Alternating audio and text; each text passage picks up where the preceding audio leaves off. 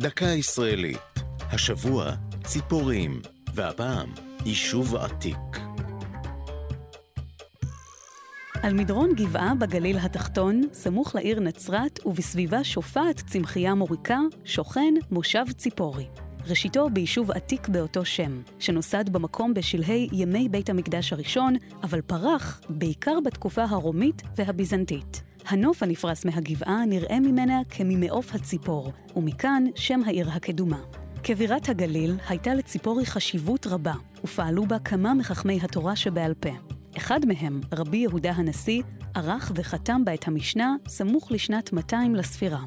עיקר שרידי העיר הקדומה התגלו בשלושים השנים האחרונות, בהם תיאטרון, שני בתי מרחץ, מקדש, בית כנסת ושתי כנסיות.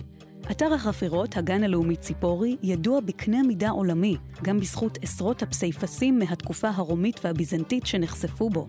באחד מהם נראים פני אישה המכונה המונה ליזה של הגליל. שנה אחרי קום המדינה, ב-1949, יסדו עולים מטורקיה ומבולגריה את המושב החדש ציפורי, בעמק מדרום לגבעה, וכיום מתגוררות בו כ-180 משפחות. חלקן עוסקות בחקלאות, סמוך למקום שהיה בעבר הלב הפועם של הגליל. זו הייתה דקה ישראלית על ציפורים ויישוב עתיק.